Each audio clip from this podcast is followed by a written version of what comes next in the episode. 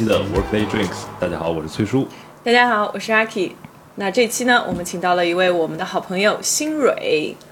新蕊跟大家 say hi 吧。Hello，大家好，我是新蕊。嗯。嗯，我们这期呢，主要也是讲职业上的东西，因为之前呃接触到新蕊是在一个朋友的 party 上面嘛，然后在那个 party 上面，崔叔也跟我偶遇了。是是，好巧、啊。你们不是约好的吗？我们俩没约好。哦，没有约，我们俩没有。是主办方同时向我们两个人邀发出了邀约，我们两个并不知道对方会去。嗯，对对对，也是在那个 party 上面认识了新蕊。嗯嗯，然后觉得新蕊是一个非常特别、非常有意思的人。后面呢，我们也说一直要 hang out 出来一起玩什么的，来一直就没找到机会。对对，然后你太最近忙了，你太忙了。新蕊也很忙，你也很忙，好不好？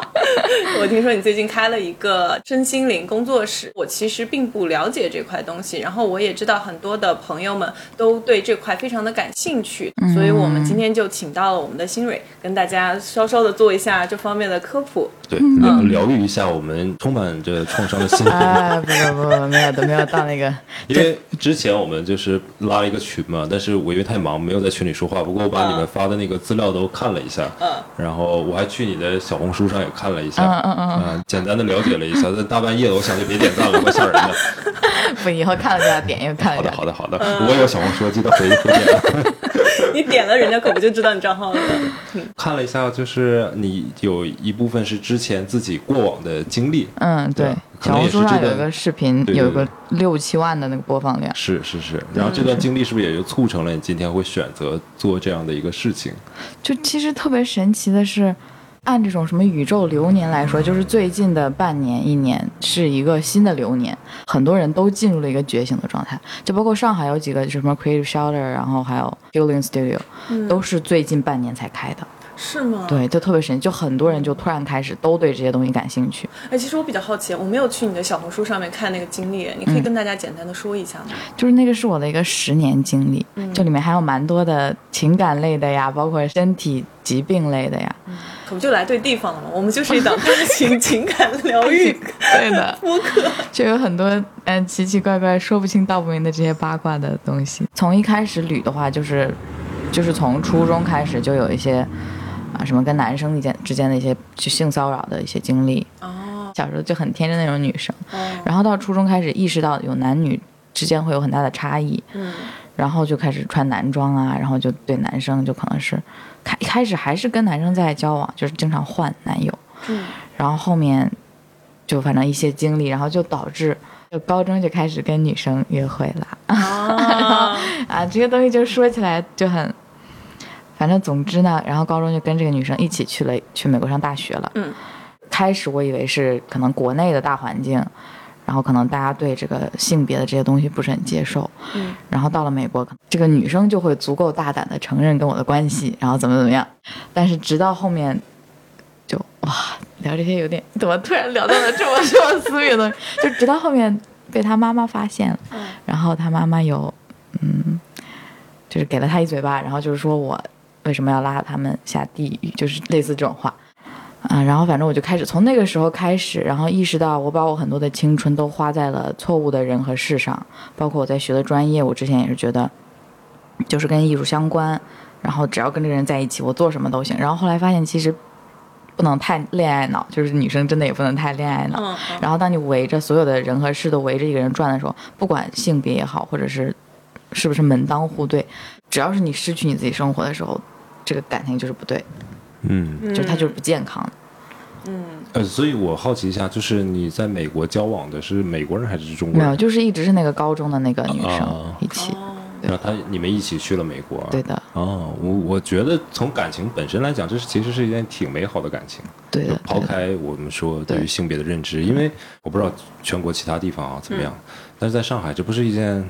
满大街就是非常正常的事情嘛？是，就对上海的，就对各各个风格的人或者各个性取向也好，什么什么的对。都接受度我很高。我觉得在上海更多元化一些，就如果只是跟同性之间的，其实都已经非常的正常。我在看到的更多的是一些更加奇怪的一些，嗯，呃，对。组合，对。组合啊，或者什么就是认知啊什么的的。这些，对，嗯。其实从那个时候开始，就是我决决心从这个关系中抽离出来的时候，就开始意识到有很多，比如说我的情感呀，或者是我的喜好，它其实不是不是不受我控制，嗯。所以就变成我就想去探索这些东西，就是为什么我控制不了我自己的情感，控制不了我自己的这些食欲啊什么这些东西，然后包括后面的几年就开始离开了他之后，就离开了美国，然后去日本、韩国交换，嗯。然后还回了回了国，然后又去纽约学了个就是电影，就学了个短期的，就想做视频啊什么的，然后还在英国读了一阵，来来回回的这些，就让我开始就疯狂的暴食，就在韩国绝经啦，然后身体上的一些肠胃的病啊，然后什么肠胃渗血呀、这些东西，然后身体上一层疼痛，然后情感上的一层疼痛，然后所有这些都引领我去探索更多的解药。之前在家里胃痛，就是因为在父母身边，我其实是在委屈自己，我是在试图做一个懂事的人，但是我压抑了很多的情绪，然后这些情绪就会积到你的身体的肠胃和一些关节里。哦，对，这个也算是你去探索这些东西的一个契机，是吗？嗯，就其实就是说很多痛苦是老天给你推着你去探索这些东西的嘛。包括我之前觉得，就是前几年抑郁，就是觉得抑郁它其实就是一个开悟的过程。嗯你必须要经历那种痛苦、迷茫，觉得什么东西都好像没有意义，然后做什么都好像不对。然后很多人就会说你就是闲的呀，什么什么的。但其实现在就是因为大家的物质水平都达到了一定的层次了，大家都开始追求精神层面的时候，想要生活，去追求更多物质层面以外的精神上的东西。那你觉得你自己在探索的这个过程当中是有给你很大的改变吗？就我的什么穿衣风格呀，包括什么一些朋友的圈子呀，都会在基本上半年一年的就换的比较频繁，因为自己是一直在去撕掉自己身上的很多标签。嗯比如说之前可能就是很传统的可可爱爱的中国女生，然后后面你现在也就挺可爱，没有啦，现在就还比较成熟一点点，就比较各种各种场子、各种人都能镇得住的，嗯就是需要我镇得住的，我是可以去镇住的。但是原来真的就是很怯懦，自己的想法也不敢说，很多想做的事情也不敢做，嗯，然后嗯，很多喜欢的人也不敢正眼看，是吗？对的，现在就不是了呢，现在就喜欢我就大胆上了这种。对啊，好难想象哦，因为你看起来就是很自信，然后很漂亮、很可爱的一个女生。就有几年就穿男装嘛，嗯然后反正搞得就头发都把人遮起来，嗯然后不露胳膊不露腿，身体羞耻啊、性别羞耻啊这些都。嗯，我看了看我自己，我天天穿西装也算 也算身体羞耻吗？不要往自己身上带。因为我看你的那个小红书上面有你之前和现在的一个照片一个对对比的对对对照片吧，一个啊那个什么，就他之前是那种，我小时候喜欢那个朋克，然后有一个一个朋克的细分叫 emo 嘛，嗯，然后就觉得特别 emo，就是那种、啊就是一身黑，然后化的那个妆也是那种就是很怎么说呢，就是很阴暗的，很很黑暗的那种感觉，对对对哥，特风吗？对，就有点对对有那种，然后还有一绺红头发，对长的哦对对对，我觉得挺酷的啊！就是，反正我十五六岁的时候，十七八岁的时候，就特别希望成为那样的。但是我成为那样，不是我内心像你，就是有那么大的痛苦和挣扎，我单纯就是觉得那样酷，那样帅。嗯嗯嗯嗯嗯，然后，另外就是我觉得你你后来讲的，你经历的这些事情，然后感情上的变故啊，然后身体上的这些变故，我就觉得这特别像那个道教里面的那种，就是你要转化了，就是你要升华了，我不知道叫涅槃了还是怎么样。嗯，对对对吧？对对对就是你，经历了非常非常大的痛苦，然后身体和心灵上的，但是你突然一下你就焕然一新了，所以你开启了一个非常牛逼的二点零的版本的自己，你跟以前的过去不再一样了。我觉得这是件非常好的事情。然后有有很多人可能一辈子都经历不了这种事情，对对吧？对对对然后，但是有些人经历了这件事情，并且挨过去了这个痛苦，那你就成为一个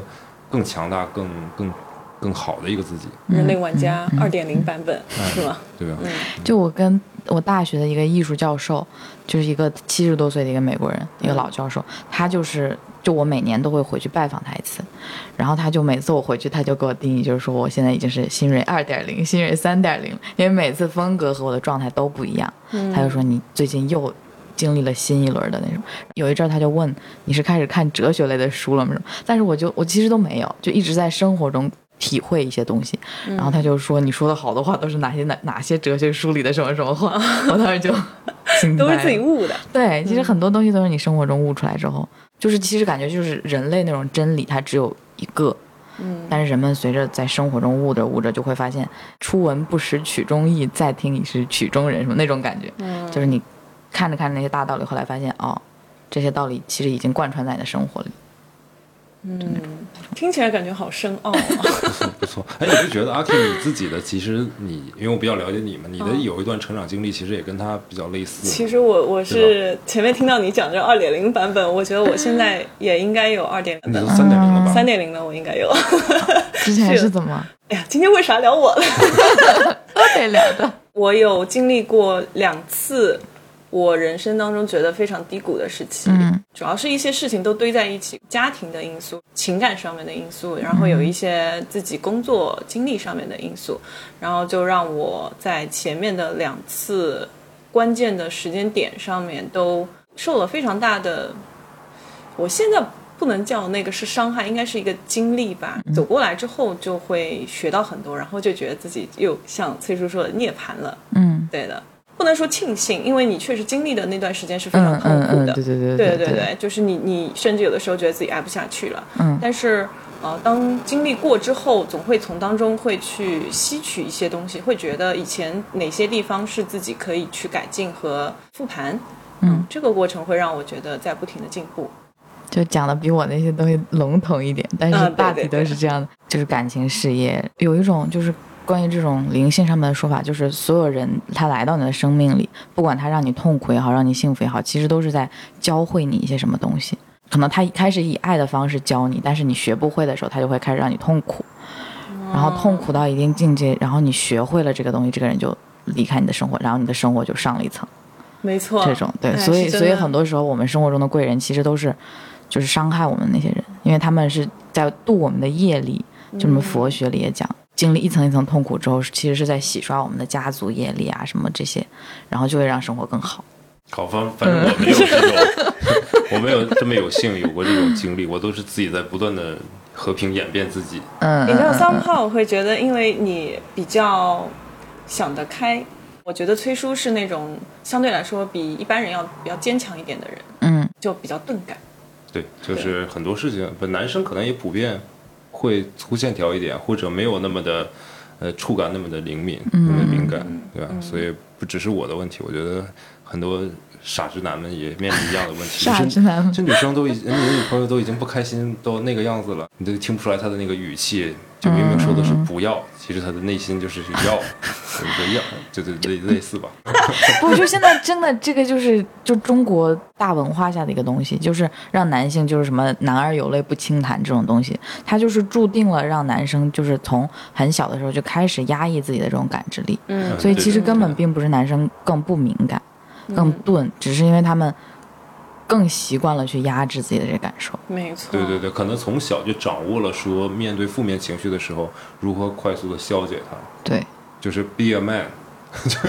每当我遇到对对最挫折的时候，脑子里面就是这个。对的，对的，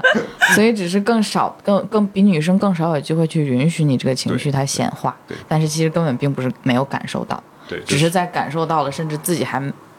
没承认自己感受到的时候，就已经被自己压下去了。对，没错没错没错。嗯其实也某种程度上其实更辛苦，感觉比女生还好吧，我觉得就每个人都在一个自己的世界观里面和一个比较熟悉自己的一个逻辑价值里面成长，所以我能同样一件事情，也许给有些人造成的是难以磨灭的痛苦，嗯嗯但对某些人来讲，也许就是可以睡一觉就好了。嗯，对，这个是没法去比较的，也是幸运，也是不幸。是是是，嗯，所以前面你讲到那些关于个人的一些开悟嘛，然后也提到说，也其实不是所有的人都要经历这些，也不是所有的人都能感知到这些，嗯。这点我非常非常同意，因为我有的时候会想，我的这些个人的痛苦，如果是没有发生在我身上的话，我不知道我到底是幸运还是不幸运，嗯，对的，对的，对的，真的。啊，因为你现在开了一个静安附近是吗？就就在静安寺。啊，静安寺附近开了一个疗愈工作室，你要给大家介绍一下吧。就我开始从近两年就开始，尤尤其疫情开始，因为我之前就是总是要向外求，总是要每年都是要出国去上个什么课呀，去一定要觉得要进修过什么呀，要不然就觉得自己要回到中国传统的文化下，就把自己又压制住了。嗯，然后自己很多想说的、想表达的、想学的，也开始被整个中国文化包包括跟家里有很大的关系，就会压制住了。其实疫情那个时候开始的时候，我是本来应该去年秋天去 UCL 读一个叫 Gender Society and Its Representation。那是一个 project 吗？就是一个 master，哦，就因为疫情没有去成，哦就被拍在国内了。然后我之前就没有那么长时间就待在国内，待在父母身边。今年去英国的话，你还得戴着口罩上学。嗯，开始意识到，就好像是这个疫情就把我硬拍在了国内，就是硬让我说你去去追溯你的根，去追溯你自己的文化，在国内最适合你的城市去扎根。因为我前面几年就去各个地方上课，其实自己内心很想要的一个状态，就是在一个地方扎根。我只有在一个地方安定下来，我才能有那些耐心和那些专注的时间，去把我之前的所学所感去输出出来，而不是一直都在输入。之前来上海学学化妆，然后就就感觉整个人在上海的时候，这个能量是非常稳定，而且非常的正向，就一天都比一天的状态感觉好。就真的是说，从六七月份开始是是新的流年嘛，我就在七月初的时候就突然就决定，就是我觉得我准备好来了，两天之内就在这边找了房子，然后就就拿着行李就过来了。从河北过来，对，从开始我父母也会觉得怎么就这么突然就决定了，对，但是其实，在我的命里边的很多一些东西，就是说无常的，很多是不确定的。就是我其实是没法有一个特别具体的规划，比如说，包括我现在开了这个工作室，我都没法跟别人说，以后每天或者每周定期都会有什么什么课程之类的，跟随着很多的一些机缘巧合的东西，去发生一些事情。比如说现在安排的课就是有这个月底就会有灵性加排的课，就是他就排列家族业力，就我之前的一个老师，我在九月底不是做的那个开幕酒会嘛，嗯，因为大部分都是我之前认识的一些朋友邀请来的，也有一些看了我的海报，就是陌生来拜访。然后那天就在后面都已经快结束了，十点多的时候了，就突然进来了一个年纪比较大的一个女女士。进来之后，她还还跟别人不一样，不是在门口等着说被接进去啊什么的，她冲进来之后就转了一圈儿，就在找人一样。然后后来她就是在找我，就是在找主办。她就是美国什么首位华裔什么人类哲学性学的女博士。然后她做很多临床的，就是关于女性的这些能量啊，关于这个身心灵的性体验这些东西的呃科普也好，然后一些线下的工作坊也好，临床的一些治疗也好，她就是说想找一个以后可以合作的一些人。这个就要说回我本来是应该要去 UCL 读那个研嘛，对就是其实是性别相关的。来之前也是从今年就开始很强烈的，就是我知道这个研究生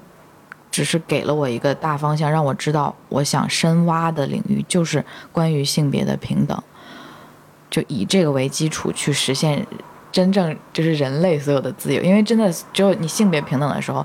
你不管男生还是女生才会接受完整的一个自己。就是我就做最真实的一个状态，我所有的感受就是都可以接受，不能因为我是个男生，就是哪一些软弱的感情就不能接受，女生就有一些太强势的感情就不能接受。只有当性别真正达到一种平等的时候，就人类才可以真正迈向一种所有人都幸福。嗯，后来这个指引就是说，我要来上海，以这种开工作室啊、做工作坊呀、做播客呀、视频呀，然后这些形式传播和去学研学这些性别平等这些方面的事情。嗯，现在这个 studio 有多少人跟你一起工作啊？现在就我还有一些朋友，他们自己就是一些平时就是接一对一的疗愈，线上线下的这些，然后我们可能就会一起合作。因为我现在主要是想把这个空间用起来，因为当时我选这个工作室的时候，我一进去就是。就我自己首先有一种被治愈的感觉，它整个的那个装修，对嗯，就像一个小树屋一样。要不要先说一下地址在哪？你们有有空可以去看看，可以就在嗯华山路二八五弄。哦，呃，离这儿不远啊。对，其实是一个。一个一个胡同旧址。哦应该从陕西南路五百一十八号出发，到那儿可能就两公里多一点点，对对对对对，可以，挺好的一个一个，就是很相对比较安静的街道对对对对对对，嗯嗯，位置都不错。值得去看看。嗯，因为我不太知道就是关于呃疗愈方面的事情嘛，嗯然后你可以跟大家讲一讲，简单分享一下主要的疗愈它分为哪些部分，是怎样进行的？它跟我们传统意义上面讲的那些心理咨询啊、医学上面的相关的物理治疗或者精神治疗有什么不太一样的地方？我觉得这个问题问的特别是点儿，就因为我一开始就是想，就是还没有租这个工作室的时候，去年的时候在北京也是自己做，建了自己的网站呀、公众号这些，就是接一些一对一的催眠疗愈。嗯因为我去年是考了英美一个认证的疗愈师的资格证。嗯，今年就开始跟大家讲的时候，就是说起来催眠。然后大家就开始问各种问题，就是比如说是不是拿一个小锤锤在你眼前晃，然后就然后就可以指使我做任何事情啊，什么什么。然后大家对这些的认知都会比较碎片，就包括疗愈，很多人了解的一方面就是，比如说他去就是星座、占星、塔罗，包括灵气疗愈、水晶疗愈这些比较纯玄学和灵性一些的。嗯心理上面的，就很多人会去研究一些心理学呀、哲学呀，然后各种流派的心理学呀。国内常见的就是一些心理咨询，就你坐在那儿就跟人家聊烦恼，他要跟你分析这是怎么回事儿。是这些其实就很解表，解了之后，就是感觉心理学的道理懂了很多，但是还是过不好自己的生活。嗯然后身体方面就还有很多人，比如说他肠胃有问题，然后他就只是去调理自己的什么菌群，去吃药，可能胖了暴食什么，就去健身房把这些吃出吃进来的东西消解掉。你身心灵应该是把它串在一起看的。这个工作室就是想以空间为一个基础，都把大家先聚到这个空间，嗯然后让大家开始认识到这些东西它其实是可以串联在一起的。然后我慢慢后面自己也在研发一些课程，做运动康复的，做一些纯灵性的方面，一起讲一下纯灵性的方面，你的身体是怎么怎么样生病啦，或者是难受啦，或者是什么原理，身体层面是怎么怎么个原理。就我其实想做一个身心灵疗愈的资源整合，我了解，就是相当于一个这样子的社群，对，把身心灵的各个部分问题都可以通过不一样的课程，然后跟大家去普及和了解，是这样吗？对的，对的，那些疗愈都是基于什么？比如说你刚刚说到的催眠这些，嗯单纯的心灵上面的对对对抚慰吗？或者说帮你去解一个心结，也许嗯，其实我现在会看这些事情，就会看，比如说你生病了，你感冒了，或者身体有疼痛了，你去医院，然后他解了你的表象表症，他让你暂时不疼了。对。但是其实他没有解决的是你为什么产生了这个病症，所以你后面可能随着年纪变大呀或者什么，还会这个病症还会起来。心理疗愈就是也是这种，就包括很多人现在现在上海比较流行的就是音铎疗愈，就是他去一些声音的，他用哦那些、那个铜，对对对，对对那些音波。然后其实他也解的就是你在城市里的打工人，日常状就是每天都会产生新的压力，然后都会堆积在身体，然后他可能晚上去那块儿疗愈一下，这一天的这个疲劳就短暂性的消解了。但是你如果停了这个东西，它还是会回来，就它并没有在你的功能上给你哎，除根儿。那直接辞职不就完了吗？这不是一劳永逸？那可能会陷入 financial 的焦虑当中，就你辞职离开上海，回到老家，你就是远离城市的喧嚣山里去是。吧？住山里去。那就是，那就是叫什么出世修炼。但是现在很多人在城市里，他既想留在这个地方，然后又想找一个更好的明白，明白，环境。都是那么的拧巴。嗯，是，哎，我我有一个不太就是那不太正经的问题啊，但是是我自己面临的一个问题是什么呢？嗯就是我母亲，因为她现在年纪也一点点就是大了，她现在、呃马上六十了，今年马上六十岁，嗯呃身体呢可能说不是特别好。之前呢一直怀疑就是自己也有各种各样的疾病，嗯包括之前也动过一个小手术。最近呢这半年一年的呢，呃我上回回他见他，就是总感觉身体啊就不受控制的在抖动。嗯我慢慢的就怀疑说是帕金森，嗯然后我我父亲也好，我也好啊，包括他也来上海啊去见各种这个医院的专家，也嗯拍片子啊，然后见医生啊，怎么怎么样的。但医生其实给他的答复呢，就是还并不是帕金森。嗯然后医生呢又给他开一个药，我我记不住了啊，可能有大家面临这样问题的，可能知道，就是医生说就是吃了这个药之后，如果你感觉症状缓解了，那就是帕金森；如果吃了这个药感觉没用，嗯嗯就不是帕金森。就是那个医生其实是我妈看了无数的医院了，然后到最后，其实，在我们家旁边的一个就是一个很普通的医院，然后那医生给了这个方式，嗯就其他所有医生告诉他你不是帕金森，嗯我妈就一直坚信自己是。回家我看整个人，我妈妈就是一个颤颤巍巍老太太走路。你知道，就原来我妈妈都是那种身体很好、健步如飞的，然后就特别反差特别大。之后我也带我妈妈去那个，就是我们家那边的，就是心理的那个医院去看。医生就是说我妈妈是那个焦虑和抑郁，以及还有。因为我妈妈就是她的内心的那种就是抗拒非常非常的大，就是她在所有问做问题的时候，医生指出你的问题就回答都是前后矛盾的，嗯嗯就说明你这个人一直的主观的那个否定情绪特别大，就不想承认这件事情。嗯然后医生也开了相对应的那个就是呃关于跟抑郁治疗抑郁相关的药物。嗯，anyway，这些方式就我我爸也好，我也好，都陪我妈去了。我妈始终的一个点在于什么呢？就是她坚信她自己有病。嗯嗯然后她要治好这个病。后来的后来呢，是上一次我爸爸给我打电话的事情。然后，哎呀，我不知道我妈听不听我这节目。妈，我错了，妈，妈我爱你啊。那个是这样，上一次我爸打电话跟我说这个事儿啊，就是呃，我妈妈的一个发小啊闺蜜，然后呢，那个跟她说，就是呃，打那个什么干细胞啊还是什么东西的，嗯，骨髓干细胞啊、还是什么的，就是类似于这个东西有很多很多好处，怎么怎么样，那打一针几万块钱还怎么样的。然后我呢，就是，呃，我爸爸就说你了解了解这东西，在上海能不能打，还是在哪儿能打？咱们要如果打的话，去正规医院，因为那个朋友就说呢，类似于我这儿有一个从哪哪哪过来的医生，定期一两个月来一次我们家这儿，然后可以给你预约时间，然后到时候打上这个针。我爸就觉得这听起来不太靠谱，就觉得是不是拿干细胞的这个名义，但是说打针的那个人不太行，所以让我去了解一下。那我去了解之后呢，给我的一些就是在医院工作的朋友啊，以及什么的就问。然后它现在还处于一个临床实验阶段，然后大家都是还是以小白鼠的方式去那个什么，它并没有说那个能治病怎么样，不然就是各大三甲医院什么这些东西都可以打了，对吧？他还没到达完全安全的这个地步。然后我也把我了解到的情况，我医生的朋友给我发的一些聊天的截图给我妈看了。短暂的遏制住了我妈的念头，OK，但是你知道后来的两个月之后，有一天我跟我妈打电话聊天，我妈跟我说：“儿子，你别说妈，妈上次就是跟你姨去打了那个针，嗯，完了之后呢，感觉挺好的，哦，这个针需要打几次啊？呃，持续性的、不断的，就是每几个月打一次。嗯，所以我现，然后他就觉得，你看我现在干就也有劲儿了什么的，去买个菜，就不是说别的，不没有什么体力活儿，就去买个菜，走路什么比以前好多了。你知道这件事情，我现在就没办法说，你知道吧？嗯，就是我自己知道，我母亲，当然她实质上的身体也许肯定是不舒服的，肯定是年纪大了，但是也许人家给她打的就是那个营养液或者是安慰剂。嗯，对对对吧？对对对但，是他就觉得好用，然后你每次一针一万块钱，你就得那么打着。嗯，啊我我我我这个钱花的值。对对对对对，就是这样我现。在就卡在这儿，我不知道怎么办了。包括我爸也卡在这儿了，就我们俩不知道怎么办了，因为我们不让他去做呢这件事儿呢，就觉得好像妈妈会觉得说你们不理解我，不那个什么，支持我嗯不支持我。可是我们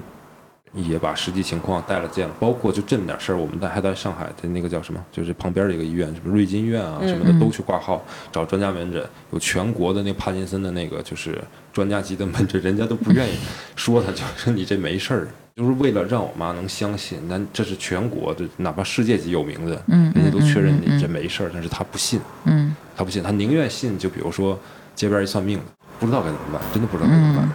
嗯，其实就像你刚才说的，它是其实是一个精神上的东西嘛。对他希望得到的是被理解。对。然后包括前一阵，就上海有一个纪录片的展映，里面就是说创伤是怎么形成的。就你在经历一件事情的时候，其实并不是说这个事情单拎出来，你跟世界上经历过最痛苦的事情的人比，他有多痛苦，而是你在经历这个事情的时候，没人理解你，没人对对你的感受感同身受。对对对对对你妈妈其实可能就是经历这样一个状态之后，她确诊也好，想怎么也好，就是其实是想让别人知道他的那个难受。嗯，当你们都告诉他没有事儿啊，或者越越是那样的时候，他就会觉得我我这个感受没有被别人感受到。没错没错，我觉得你这说的很对。对对，但但我们该怎么做呢？他找了他自己的解决方法，然后这样对他的认知来说管用。他其实美国就是会有一些那个就是心理研究，就会说给一波人镇痛片儿，给另一波人就是糖片儿。嗯，然后就告诉他们那个是镇痛片，然后会嗯起到差不多一样的效果。对，就是你的心理作用会产生很强的一个作用力。所以如果你妈打这个，她真的就觉得有效，那这一万块钱真的就值。但是它是这这个是持续性，持续性，它不是说就这一次。哎，那如果他中间不打的话，他的病症会回来吗？我我不知道这个，就如果是心理上的，那相对来讲肯定是回来的。然后我还有另外一个就是的担忧的点在于，如果他打的是假的，就只是安慰剂，只是糖片儿的话，嗯一万块钱花了就花了。嗯我很担心他打的确实是那个就是干细胞的东西，嗯因为是这样，就是我的很多医生他也不是危言耸听，他跟我说去年就是因为这件事情致死又几例几例，对吧？它有一定风险，大家是要就全国是有几个试点的，就是北京、还深圳还是哪儿有一个，然后是青岛还是大连有一个，大概全国就这么三个。你是属于说我自愿做这种，就是像医学医学实验一样，就一件事情嗯无关，你知道吧？就是没有任何法律责任的。我担心嘛，对吧？嗯嗯嗯就万一他要打的真的是真的，那万一出事儿了，这哪儿多哪儿少呢？嗯我真的不知道。就是我也是很很很那个什么，我妈其实前几年也经历过，基本可以说完全一样的情况。她接触一个美国的一个保健品，其实那个东西在国内它并没有合法，就在国外其实是很多人在用。查他的所有的资质，就是说全都是违法呀、传销啊之类这种东西。嗯嗯但是他自己就吃了，它其实就是很多浆浆果的提取物，嗯，就是什么白藜芦醇、芦醇这些东西。难受的时候一吃就立刻有劲儿了，有效了。哎，对对对对对对对就这种东西，然后他就这样吃了很多年，然后现在身体状态非常好。是吧？但是我吃了就是不是对他完全的确信，所以他在我这儿就没什么用。它就像一个糖水一样，可能有的时候你有炎症了吃一点，或者是缺糖分了吃一点，但是他就觉得这个东西就是万能的，嗯，所以他什么状态的时候吃那个都会变好。所以我就是对那种所有宣传是万能的东西都抱有的一种，因为我也是做生意的人，嗯嗯我我是我是学 marketing 出身的，嗯我当然知道这种东西是干嘛 用的。但是你这么讲，就我作为他儿子、亲儿子这么讲是没有用的。其实我说难听话，我可以在外面拿一样的东西骗很多人的钱，但是我嗯骗不了我妈。嗯，知道我需要一个演技更加拙劣的人，然后就哪怕比如说让我妈妈和你妈妈认识，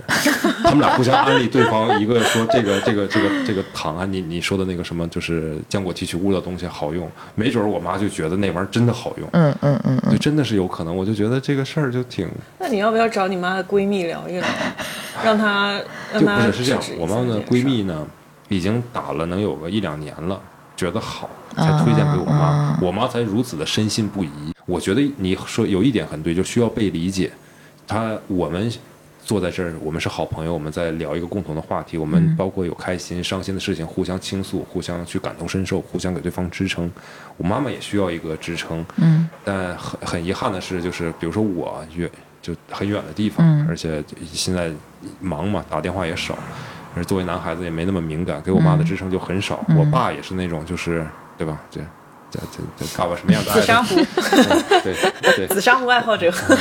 呃，养养养金鱼爱好者。老一辈儿直男本男，对，就是就是他你也很难，就是我爸也很好，就是我妈说要看什么医院就带我妈去看，嗯。就是也陪着，对吧？但是更多的你说就是我知道大家需要的是精神上、情感上的支持的时候，那我爸可能给不到，嗯对吧？那我妈妈肯定在她的那个闺蜜的圈子里能得到这种支撑，自然而然在这样的一个气场和氛围之下，大家都觉得这样做或者做这件事情对我的身体是好的，让我们都神采奕奕的。那我妈也会觉得说，那我也得试一试。嗯你试一试，一方面是觉得是在融入这个圈子，对吧？一方面你可能体会不到是也意识不到自己在融入圈子，而是就是觉得说就该是这样，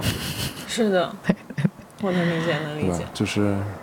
那现在也没有一个好的我没有。好的办法，因为我自己也在想这个问题。好的办法真的是，比如说我跟我妈妈生活在一起，嗯或者她在我的身边，嗯就是我能陪伴她，我能给她给予更多的关心，就像她小的时候给我一样，也许能好很多。套用父母说那句话吧，儿孙自有儿孙福，对吧？我对我妈也是相信她。我我那次我妈给我打完电话，我就这么讲的，我说你也老大不小了，我都三十多了，你也六十的人了，对吧？也在社会上这么多年，有自己的判断力，我也把我知道的信息嗯分享给你，嗯嗯但是怎么样去做，对吧？我能帮你一时，帮不了你一辈子。这话都是我妈小时候给我说的。然 后我说你去做吧，但是作为你的亲儿子，你做什么，我最终都还是会支持你的，只要你觉得开心，觉得快乐。对这些话都是妈我妈当年跟我说的话，我一模一样还给她。就我当年毅然决然说来上海，我妈到最后就是就就就这这些东西了。就是妈妈觉得在上海可能有哪些不那个什么的地方，对吧？也照顾不到你的地方，也面临什么什么事情的地方，对吧？但你毅然决然要做这样的选择，包括我就做现在这家店也好，做这个事情，就是在我妈眼里，就是怎么的学了一溜十三招回来当个裁缝，你是对吧？就不理解嘛，对吧？就一样的，我觉得是吧？可能我们都有会对对方的不理解，但是好的一点就是，我现在只能做到就是互相包容，嗯就支持你。嗯，环境我觉得是真的很重要，就是你身处在什么样的环境当中，跟什么样的人接触，然后你的思维其实就会很容易就会形成跟大家有一个从众和融入的一个过程。嗯，我妈妈她是有一段时间是我我觉得她是抑郁的，也就是不久前吧，几个月前，嗯。然后我是在上海这边亲戚的一个婚礼上面，然后又跟我妈重逢了一下，她不是特地来找我，然后呢，对只是，在别人的局上 偶遇对对对，偶遇了我妈，对对对，然后我就发现她的精神状态非常的不好，就是她确实是有一些她人生当中的一些困难，嗯，然后但是这些东西我没有办法去帮她解决，嗯嗯嗯，但是我当时也是处在我一个非常不好的状态下面，然后我就想出了一个招数，我不知道这个对你会不会有点启发，可能不是那么适用。我把他从他的那个圈子里面拉了出来，我邀请他来陪我，就一起住、一起生活了嗯。两周，然后在那个两周里面，他体验着我的生活，跟我一起出去逛街、喝咖啡，然后跟我一起去见朋友，甚至慢慢慢慢的从他原本的那种生活状态里面剥离出来，就仅仅两两周的时间，他确实是有一些微小的改变。然后他有一个集中的爆发期，就是因为那段时间正好是。这这这话说起来挺搞笑的，就是正好是上海电影节，然后我邀请我妈陪我去看了一场电影，然后那个电影是一个非常烂的一个电影，然后我妈看完出来就破口大骂，从电影本身开始骂，骂到了我自己身上，嗯，我肯定很伤心嘛，因为我就觉得好像就是有一个无名火，然后突然发到了我的身上，就引战引到了我的身上。他当时也是思考不了的，但是他这个爆发期过了第二天，我明显感觉他状态好了很多。他需要一个这样子的窗口去抒发自己的情感，对对对然后同时他也在这个抒发的过程当中体会到了有人在认真的听他说话和。这两周把我折磨的也够呛。走的时候，我送他去高铁站，他其实也是没有好气的。上车前的那一刹那，就是他马上要那个登登那个车子了，然后他就跟我说：“哎，其实你邀请我来，是不是因为你觉得我最近状态不太好？”我说：“妈妈，你终于知道了。”包括他回去之后也给我反馈说，他回去之后积极了很多，因为我觉得他接触到了新的东西，嗯，然后在这个两周里面也抒发了一些自己的情感。可能是他心里非常愤懑和非常郁闷的东西。他骂我，他可能不是真的在骂我，嗯对对对他是在抒发他自己的一种愤怒。对对对，不知道对你有没有帮助？我我知道，就是我想过这个问题，我给我妈打过好几次电话，就说邀请她来上海陪我待一段时间的事情。对，但是我母亲呢，现在还奋战在一线，然后就是她是老师嘛，学校有规定，就是尤其我们家那儿现在是疫情的问题，就不允许离开当地那个省份，不能出省，嗯所以她来不了。本来我还想说，那个下个月我爸会来这边，我说要不然你一起过来，我爸要出差来这儿，嗯，我说你一起过来，我妈说到时候看吧。那我还有学生呢，我课怎么办？然后哎，你妈妈还没有退休吗？我我妈今年就六十，我爸今年也六十。她其实就是本来我妈应该提前五年，就她为了等我爸，自己在家闲着也没事儿。反正就是因为你知道老师这个吧，就只要你身体还行，你可以。嗯而且他是一个体育学校、体育运动学校的老师，他现在不是岁数大了之后教文化课嘛，嗯所以就是没啥压力嘛，就是。嗯，了解。反正其实我觉得针对崔叔你这个当下的这个情境对，就其实可以，就比如说你抽抽几天回家去陪妈妈我最近，就一直在琢磨这件事儿，然后就想说看看，可能计划是十一月份回去一趟，正好我妈过生日。对，反正十一本来也是想走，后来没想到十一这边特别忙，这个月我估计我又抽不开身了。嗯，这就是自己做了自己这点小买卖之后特别痛苦的地方，就每天开门也没赚多少钱，但你总感觉你只要不开门，晚开一个小时，你就丢失了很多。我跟你聊点别的吧，聊点开心的吧，就聊聊短视频吧。就我是实在是太长时间没有见，就是除了客户以外的，呃，除了女朋友、客户以外的人了。就是，求生欲好强啊！这 干嘛？嗯，不是我意思是什么呢？就是没见没见，好长时间没见朋友了。啊，不是一直在就是接客人，然后我是下了班之后就坐在这儿，就我就是我现在坐的这个位置，然后那儿一一盏灯，那灯就是我的灯，然后就在这儿录录到十一二点，嗯完了剪辑，但是因为白天太忙就没时间剪，啊有的时候晚上呢就要下班之后就是熬夜去剪那个东西，但是我发现有用，然后你自己在不断的学习。我可能跟别人不一样的点是，虽然我是这个专业的，但是你发现你要把就是你想讲的东西讲给更多人听，而且呃他们愿意听，你还需要在文案上就是有一个思考的过程。嗯嗯呃，另外就是你原先那些就是我坐这儿坐而论道的时候，我随便扯到哪儿是到哪儿，但是你在视频里讲的时候，你得认真的查一下，对，就你得把那东西什么的你要讲清楚讲对，不然你有一个稍微细小的错误，底下都会有人帮你好心的指出来。嗯、对你得做到严谨，还有逻辑，还让别人听得下去。对对，就就其实是一个自我学习、自我提高的嗯过程，对就对是 positive 一点说。对，出道必输入，对，这是对最高效的学习方式。就导致我就是一度呃每天都在呃上网查材料、查资料，然后看书，包包括拉着小关，就是我另外一个合伙人，他在呃设计和版型上面，就是嗯他更专业，因为我并不是很懂嘛。然后拉着他，然后给我一起讲，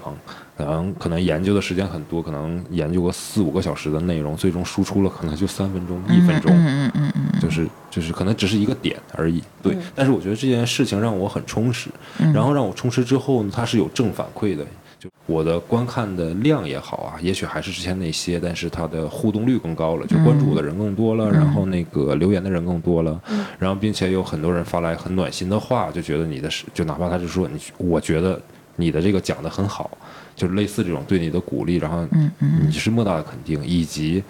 关注我账号的同行特别特别多，越来越多。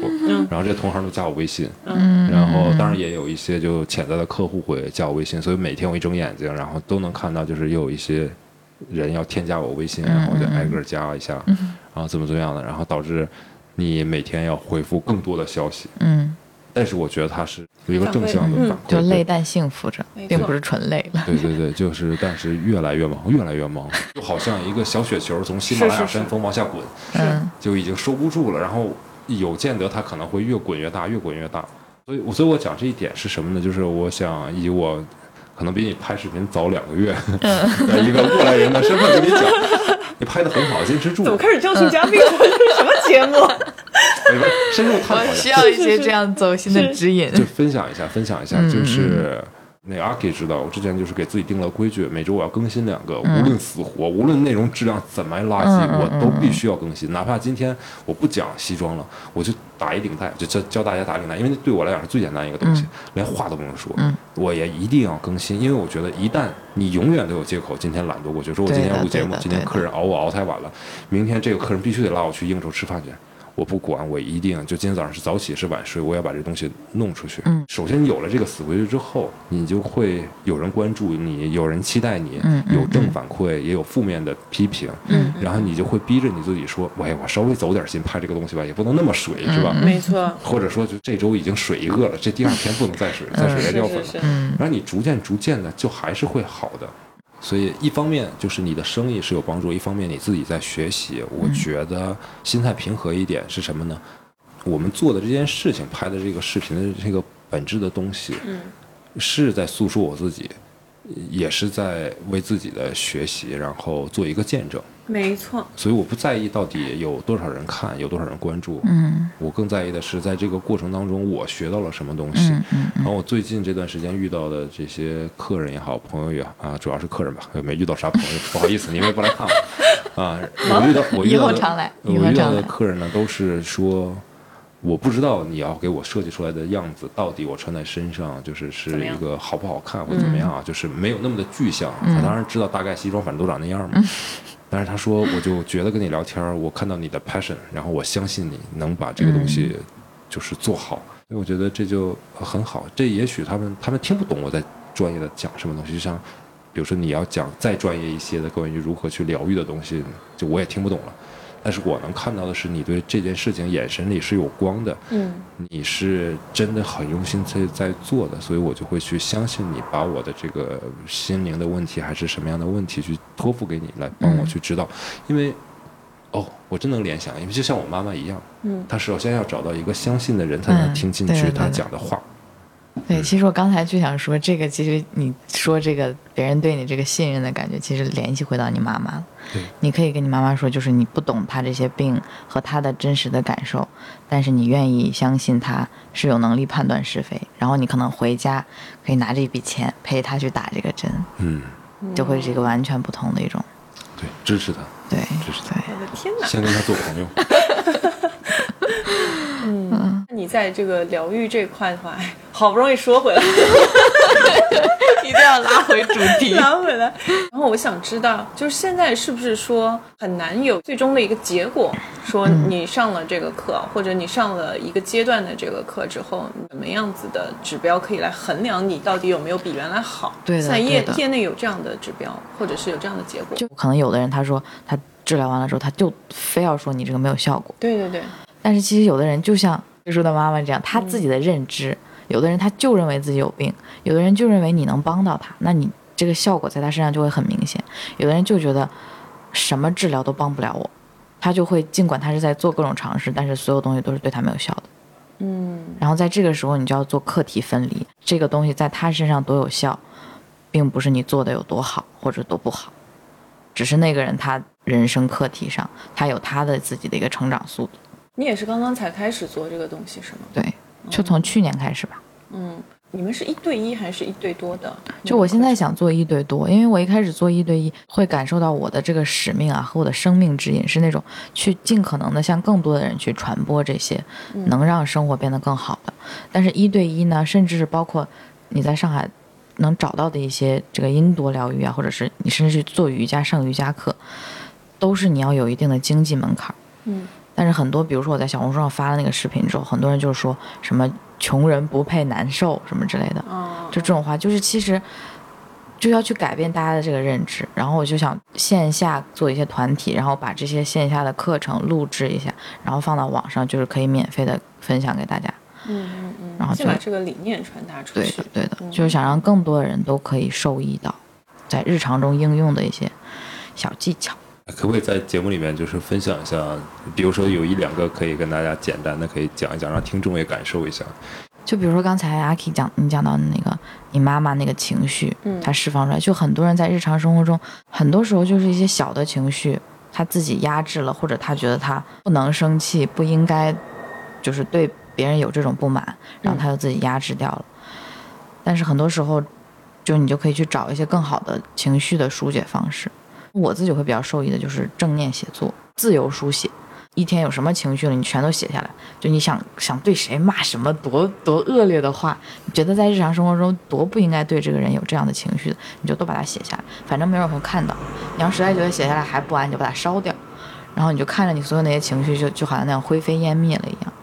这种情绪疏解吧。就是用一些外在的形式去对对对呃记录下你的这些思想上面的东西，然后再想办法消解掉。嗯，对。嗯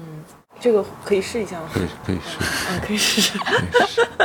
还有很多人就是对各种欲望的，就比如说对食物的欲望、对性的欲望、对物质的欲望，可能有了一些情绪之后，他就要去消费，或者他要去有性交，或者是要有去疯狂的吃一些东西。对，对你听到这个，因为有段时间我有一个朋友，然后他是有暴食的，嗯每天都会吐。嗯，然后一开始呢，我是觉得你要不去看一下胃病，嗯，就是是不是肠胃有问题。然后他去看了，医生呢也给他配了一些药，但是发现没有得到一些缓解。后面因为那段时间我自己在做一些心理咨询上面的事宜，然后我就说要不你也来试一下吧。然后我就把他拉到那个 精神卫星中心，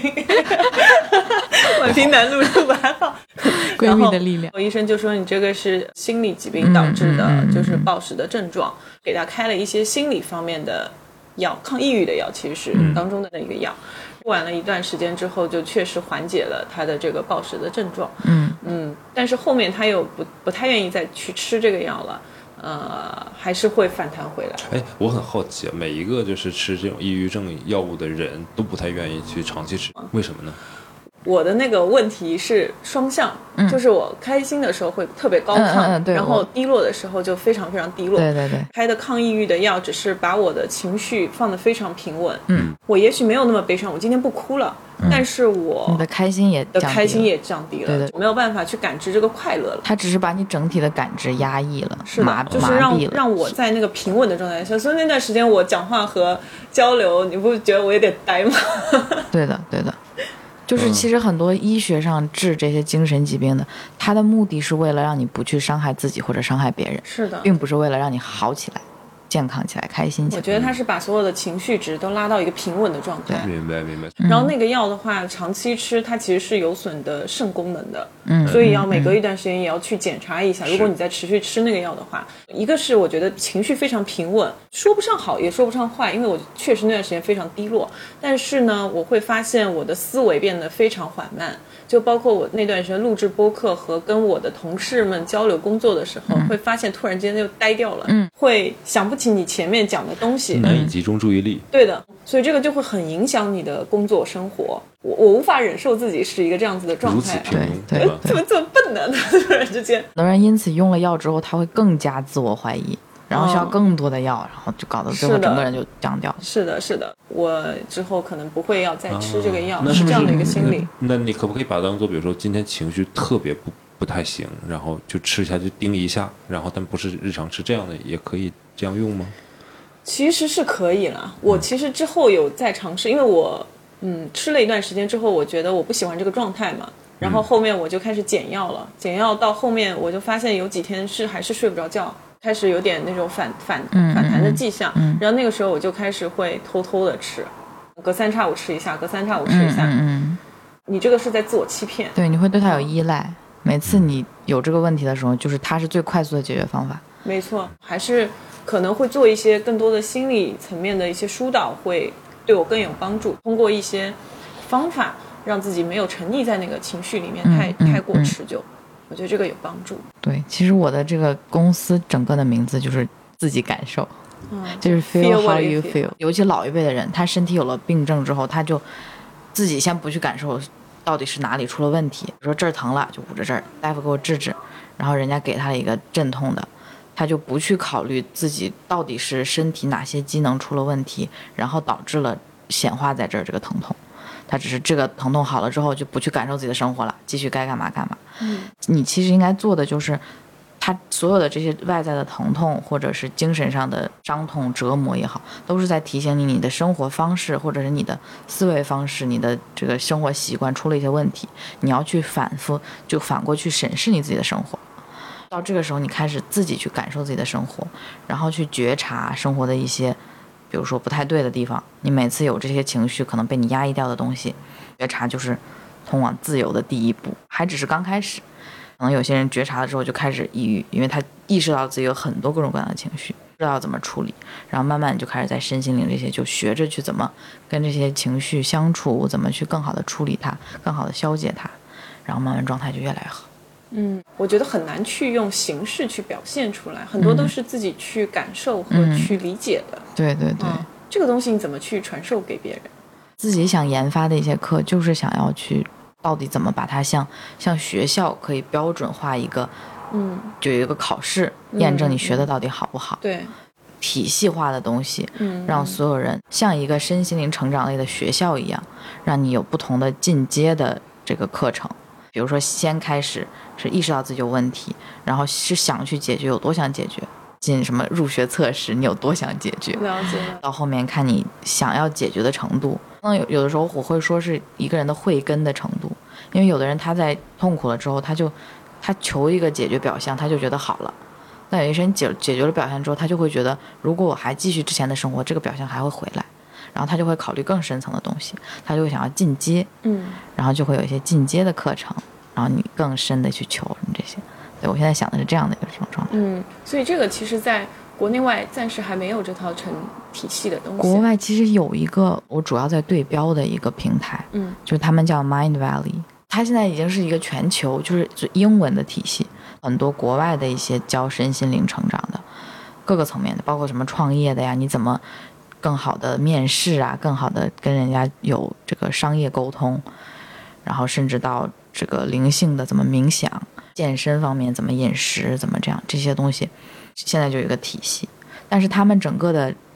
就是首先一个最大的问题就是全是英文的。嗯但是中国这么多人，所以我很想做的就是把很多的一些中国的文化下的东西，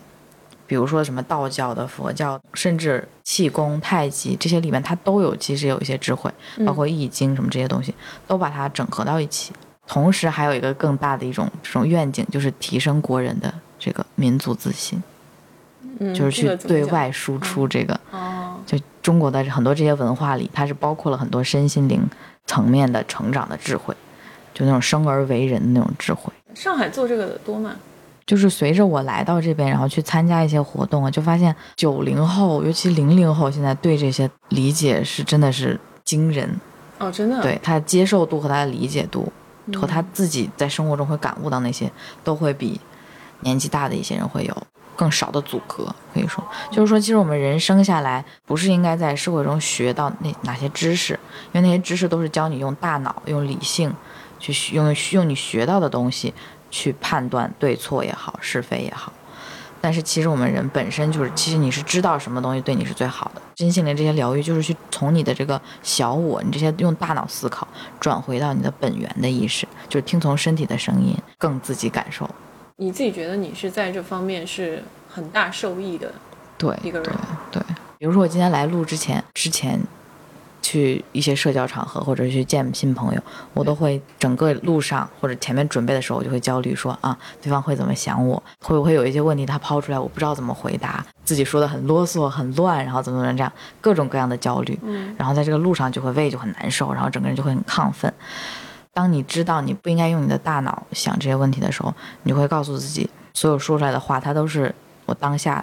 说的最好的。对，所以它其实是可以解决，比如说，嗯，考试之前我一定睡不着觉，嗯嗯嗯嗯追根溯源的话，其实也是我内心的一个反应，嗯内心的一个折射。然后可能我本身就很抗拒这件事情，或者怎么样，可以通过这些疗愈的课程来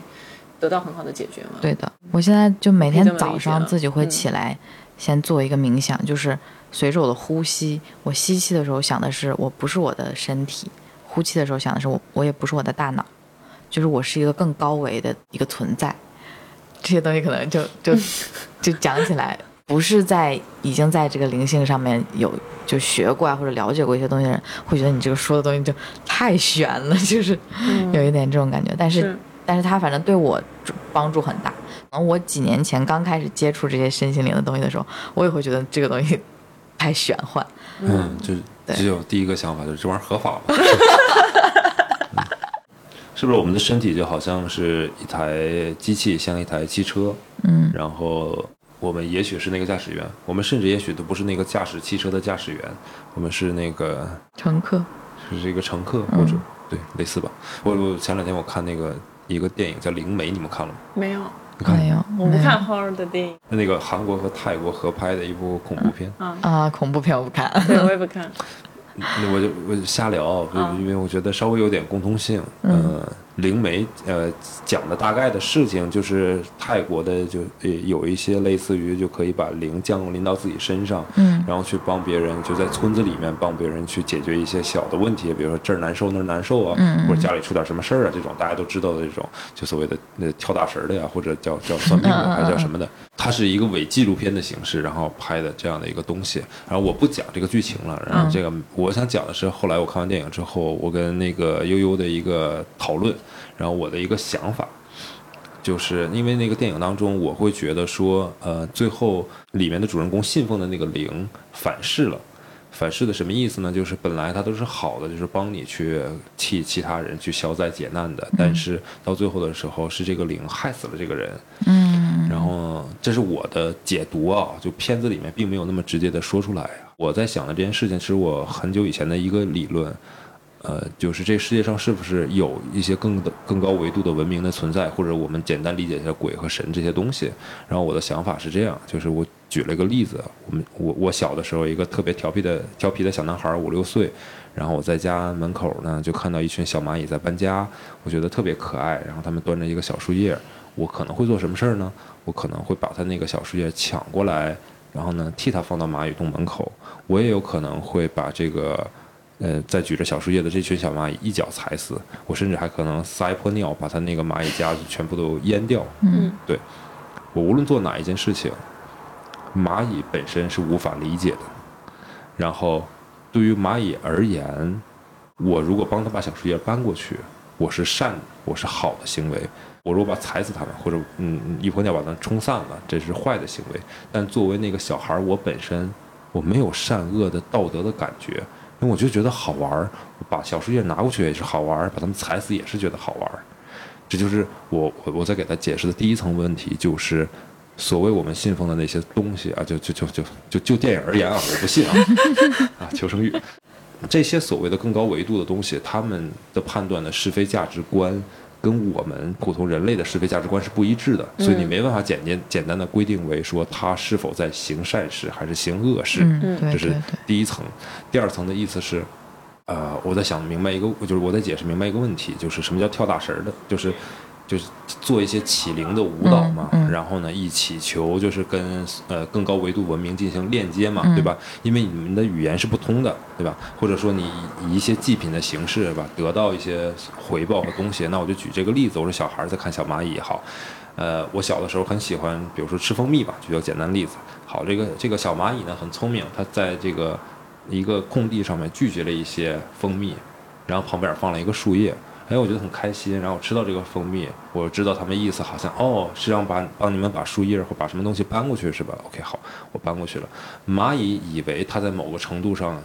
以某种形式跟我达成了连接，或者是蚂蚁在地上绕圈儿，绕成一个人字形、八字形还是什么 S 形，对，然后我也许看懂了这其中蕴含的深意啊，就是我作为一个小孩儿，然后我就帮他做了某种事情，我们双方以为我们互相就达成了沟通和嗯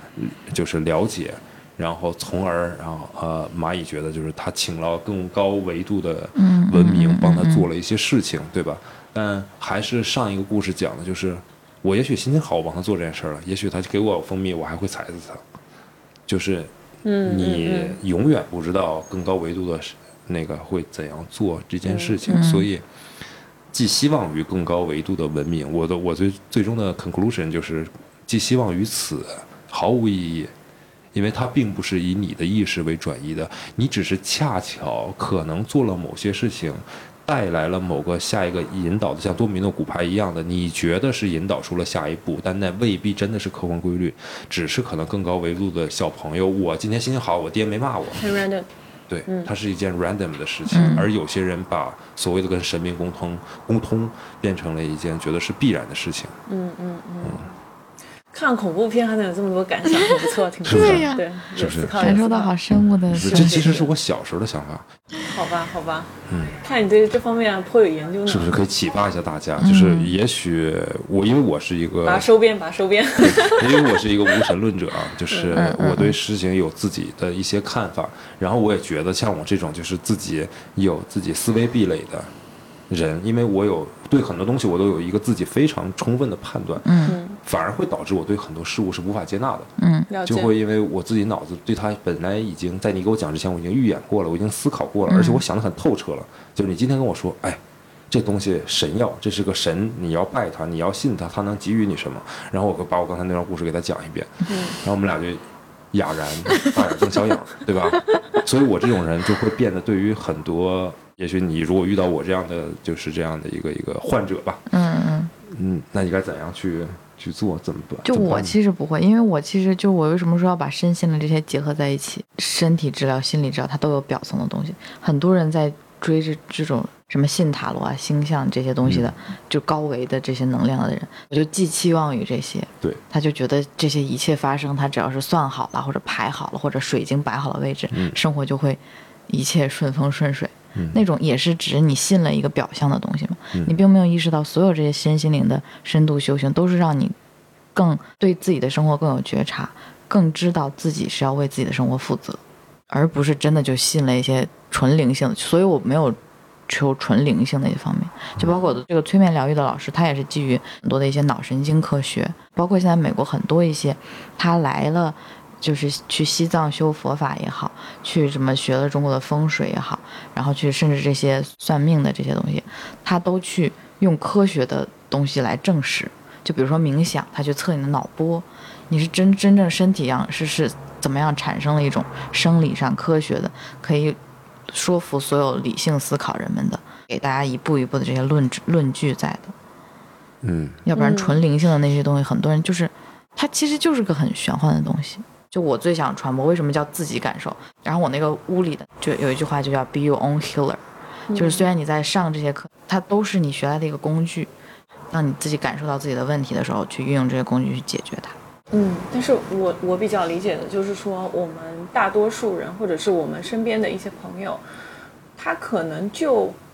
不太有这个感知力。嗯，对。如果是这类人群的话，会有一些什么样的方法？还是说你直接就是只针对于那部分有自我感知力比较强的人群去开展工作？其实你可以看这个就身心灵这些行业它的一个大趋势，嗯就比如说这几年国内比较流行的就是冥想正念。其实这些东西在美国，其实对于很多顶尖的一些企业家呀或者运动员，二三十年前都已经把冥想加入到他们的日常训练中了。嗯，但现在国内的人才刚开始接触，对，然后很多冥想被带入一些监狱也好，或者带入一些学校，教大家先放松下来，先感受自己，反正都是一个慢慢的过程。你觉得这个能力是可以培养的？对，这些都是可以，就是很多很多东西都是可以刻意练习的。对，嗯就相信这一个大节奏，然后它可能是以十年、二十年的一个速度再去展开。就我也是无神论者，嗯。就是我不太相信我也是无神论者对对对。对对。对但是我很尊重那些，比如说像你说的那些水晶石啊，嗯或者是有嗯。一些其他能量呈现的那些方式。虽然听起来很玄，但是只要它有针对的人群，就好比说前面崔叔讲到他妈妈，对的对的就是这种对的，然后我就觉得这部分人群他是相信这个，他有一个信念在，对然后这个物件它就寄托了他自己的一个载体吧，对的，所以它摆放在什么样的位置，它能够对它产生什么样的作用，我觉得都是有一个效果的。对对嗯，嗯。但如果是像我这种，我完全就不太相信这些东西，嗯那可能对于我这样的人群，不太容易去做这些疗愈方面的东西。对对对。那你是觉得就是在以后的这个发展当中，像我这样的不太愿意去通过这些方式来构建我自己疗愈的这个过程的人，你会有一些什么样子的？对，我现在为什么想做这些嗯所有这些身心灵各种疗愈类的整合，就是其实比如说像你说的一些信水晶啊，或者是这些人，其他的人虽然他也在求自己的生活变好，他可能通过求一些，比如说心理，你可能会去心理治疗或者是用药，嗯，其实你们在求的东西都是一样的，都是想自己的生活更好，但是互相又认为对方那个方式不行，或者是说是不对，就互相不理解。不管你在哪条路上，你们通往的目的地是一样的，嗯，所以为什么不能在中间多沟通一下？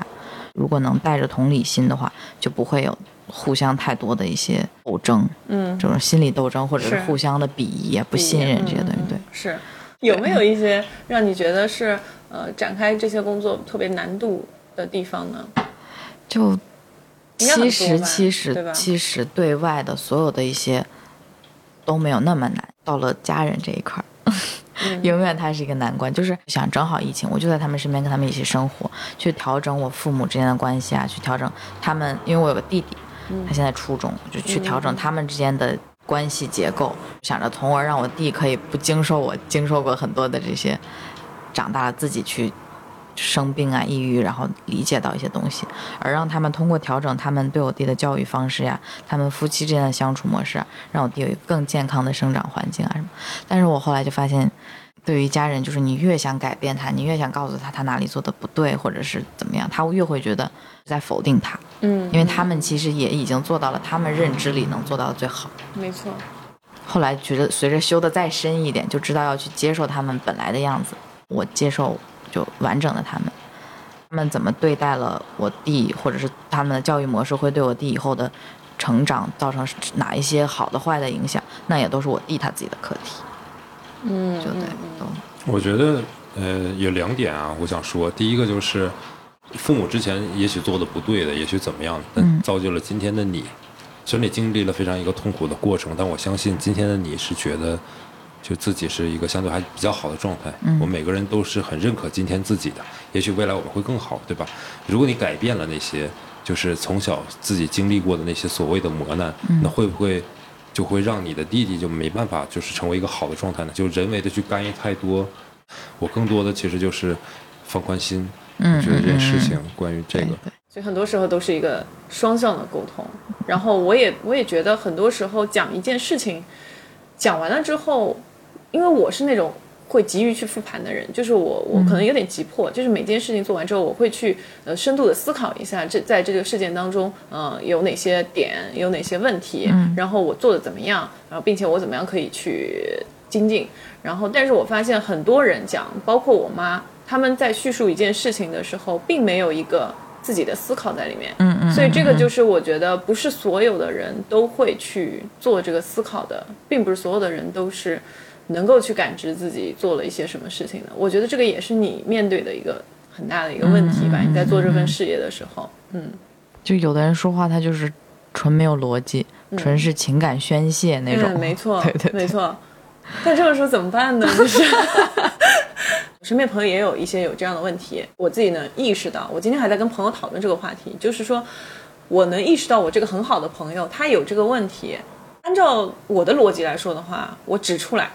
然后你你 get 到之后。这个对你是有帮助的，因为你会去改正嘛，你会去想要去提高，然后你有自己的思考加进去，然后你之后会越来越好。这个对你自己是一份很好的事情。但是我能不能讲呢？这是一个问题。然后我讲出来之后，你认不认可，你接不接受呢？这也是一个问题。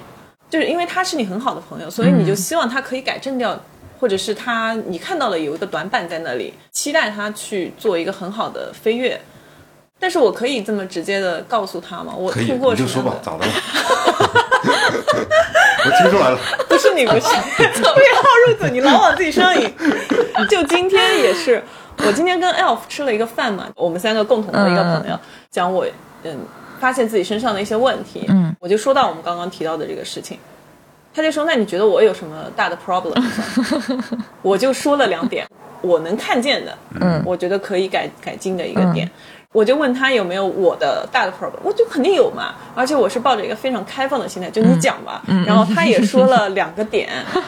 但是他的两个点我很接受，但是我讲的两个点他是有点 painful。然后但是回去之后我还是有点不开心，然后我就给他发信息，我说 你觉得那是 OK 的吗？我说我说我现在 feel bad for saying that，、然后他说 No worries, no worries，然后我就觉得哦，好像我一开始只是意识到你跟别人去呃直接讲这个问题，他能不能接受？嗯，但是我后来发现，我跟他讲完，我自己是有很大压力的，嗯，这个也是一个点。对对对对对。所以就是你在做这份工作的时候，我觉得你会遇到很多很多类似的问题。嗯你面对的这个人群也不是那么 open minded 的，可以去接受你去指正他的这些东西的人。嗯嗯你去教学或者是你去传导你这种理念的时候，对我觉得这个不仅仅是 feel sorry for them，就是有的时候也 feel sorry for yourself，会有一点自我怀疑。嗯嗯你会有吗？就是我会从两个角度去考虑这个事情。嗯比如说，如果朋友之间，可能会更多的就是考虑说，我说我对别人提出来这个话的时候，我的发心是不是好的？嗯我是说了这个是因为我不接纳他，想要去改变他，还是说我说了这个只是为了？让你感觉到，然后你可以更好。就你可能在，比如说有的时候，你如果只是说了，然后你并不在乎他真的有没有听进去，或者是听了之后会不会真的改，嗯其实你的发心就是好的。嗯你就也不用想说会伤害到他或者怎么样，因为如果你的发心是那样的话，他即使听到这个话，他也不会觉得，哦，你那你不接受我现在的我，你要只有我改变成你说的那样子，你才会接受我，嗯嗯他就不会感受到这种能量，所以他也不会觉得很受伤或者很有压力。也就是看你的发心，就对朋友之间会是这样。比如说有客户过来，对，那就其实是会是另一个层面的一种解读。就比如说我前一阵刚考的那个美国运动协会的那个健身教练证，这个他这个体系前面就会讲很多你要跟客户的沟通，其实有一些销售的概念在，有一些心理学的概念在。就你要看这个人来了之后，他的状态是什么样的，可能随便练一练。或者是说，真的就是想希望你推着他，很严厉的卡着他的所有的饮食啊和训练啊，嗯然后你就要根据他看他想要的是什么，然后你去引导着他说，你觉得你想要的状态是什么样的，你应该怎么做才能达到这个效果，以及你想让我在这个你的这个改变过程中参与哪些。嗯然后当他自己说出来的时候，就人就会有一种，就我自己说的话，我我会尽量不去打脸的这种行为。其实很多人也知道什么减肥就要什么管住嘴迈开腿，对，但是当他可能去找到一个教练，然后这个教练告诉他，你今天不能吃这个，你明天要多跑点，他就会抵触。但如果你问他，你觉得你怎么能瘦下来？他说了这些，他说那我想制定类似这些计划，你帮我卡的饮食卡的更好一点，或者计划你盯我推我一把，这个时候你再对他去有这个作用力，他就他就不会抵触。嗯，所以现在大部分的客户是他们主动的来找你们。对，就这个也会说到，就是说为什么很多人会很抵触宗教，就是因为很多他自己信了宗教，宗教帮助到他之后，他四处去拉人，见人就说，哎，你一定要来，就是一定要信这个东西，怎么样？你去硬把这个东西塞给别人的时候，这个能量是不作用的。你必须得等到别人找你来，希望在你这儿得到指引的时候，你说的话他们才会真的信，信了才会有用。没错就这样，我觉得这很大一部分是相信的力量。对的，真的就是相信那个打一针好使。好嘞，一万块钱是有点是有点贵，哎呀，这可不嘛，你每天我这是为累死累活的，为了谁？是，嗯，没错。今日还有什么方面要跟大家分享的哎，没什么，到时候你们就去我的工作室先，就经常去做一做。呃先先来一波广告来。首先可以说一下你们那个名字是在哪里能搜到？比如说点评啊，或者什么东西可以没有，现在我现在不太对外，哦，要要那要怎样就才能预约来微信公众众号现在有，哦，就是就叫自己感受，feel how you feel。嗯，自己感是可以搜到的，对的自己感受。对的，嗯嗯嗯，然后就会在里面 PO 一些就是一些工作坊的安排，或者也是有一些社群可以加。嗯，对。那你要打广告吗？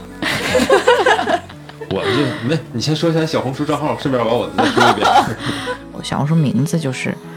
S H I N N，然后新蕊。嗯，那对这块感兴趣的听众朋友们，也可以去屏有屏幕下方嘛，就是那个节目下方，节目下方我我会把那个详细的一些呃账号啊什么的都铺在上面，大家可以去搜索，然后去添加。然后同时呢，如果大家对呃我们节目其他内容感兴趣，或者是对新蕊本人感兴趣的话，可以去我们。加我们的线下听友群 WD Radio 零零幺，微信搜索之后，他就会把你拉入到相应的听友群里面，然后在这个群里面添加我们的新蕊。对，你要备注一下你是在哪一期节目或者对什么感兴趣，然后说一下。好吧，那如果大家想要看到一些其他的，呃，我们主创的动态或者是嘉宾日常的话，也可以去微博上面搜索 Workday Drinks 二零二零，啊，可以看到这些。然后我们提到的一些呃嘉宾的一些资料啊，或者是什么，都会在上面给大家做一个展现。嗯嗯，行，那今天这期节目就到这里结束。好的，谢谢阿 K 和崔叔给我打广告。今天是我第一天录播客，就第一次录谢谢，。哦，是哦，感觉很开感受心怎么样非？常开心，嗯非常非常开心。你以后也打算就是做一个这样子的播客是吗？对，嗯我觉得其实播客对于你的事业来说，嗯，是一个不错的抓手。对，嗯，因为很多这些是就是深度交流的这些，真的就是播客这个形式会让人觉得很舒服，很慢节奏，不像短视频的那些，你谈不到太深的东西。长视频，长视站，我在 B 站放三分钟、五分钟视频，被说你视频太短。对对对，要强烈要求做长视频。小红书上都十四五分钟的那都大有。对，那今天的节目就到这里啦，非常感谢新蕊，谢谢，谢谢阿 K 和崔叔，拜拜。大家拜拜拜祝大家有个愉快的周三，拜拜拜拜。